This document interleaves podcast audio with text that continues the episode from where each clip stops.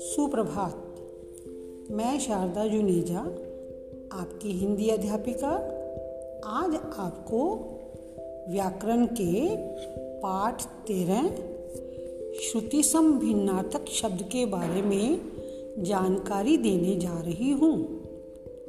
सबसे पहले मैं आपको श्रुति संभिन्नार्थक शब्द का अर्थ बताती हूँ। अगर आप अर्थ के बारे में जान जाएँगे तो आपको इसको समझने में मुश्किल नहीं होगा।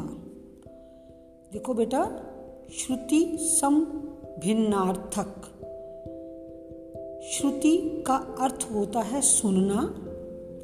सम मतलब एक जैसा भिन्न का अर्थ है अलग।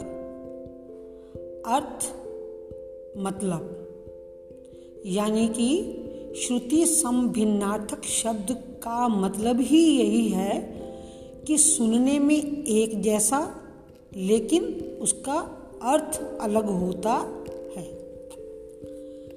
अब मैं आपको इनके उदाहरण बताऊँगी। जैसे, दशा दिशा। अब ये अगर हम ध्यानपूर्वक नहीं सुनेंगे तो हमें एक जैसे ही लगेंगे। लेकिन ध्यानपूर्वक सुनने से थोड़ा इसमें अंतर नज़र आता है। जैसे दशा, दिशा। अगर दूर से सुना जाए तो ये एक से ही लगते हैं। दशा का अर्थ है हालत। रोगी की दशा ठीक नहीं है। दिशा, हमारी चार दिशाएँ हैं जैसे उत्तर, पूर्व, पश्चिम तथा दक्षिण।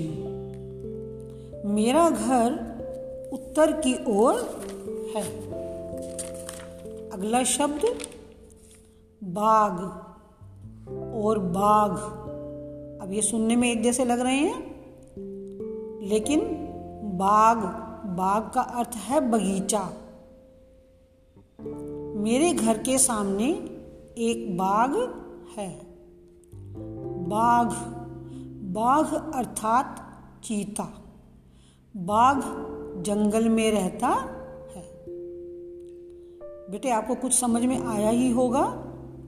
और इसी तरह हम और शब्दों के वाक्य बनाकर उसका अंतर जानेंगे। बाय धन्यवाद।